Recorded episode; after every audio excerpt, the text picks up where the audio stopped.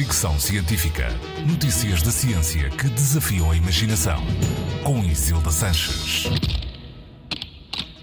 Tenho falado por aqui muito dos avanços da inteligência artificial. Hoje volta a acontecer a propósito de uma investigação dinamarquesa que ensinou um algoritmo a provar vinho.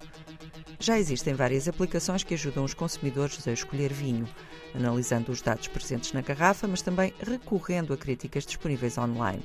Mas este projeto dinamarquês acrescentou um novo parâmetro, a impressão de sabor das pessoas. Os investigadores mostraram que, ensinando a um algoritmo as preferências das pessoas em termos de sabor, ele consegue escolher um vinho de forma mais adequada. Organizaram várias provas de vinho, analisaram o comportamento e gosto dos participantes e alimentaram o algoritmo com esses dados, bem como com centenas de milhares de rótulos de vinho e críticas disponíveis online.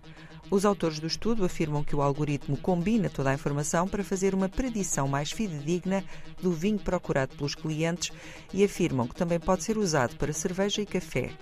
O estudo foi publicado numa plataforma aberta e pode ser usado por quem esteja interessado em tornar o algoritmo numa aplicação, por exemplo.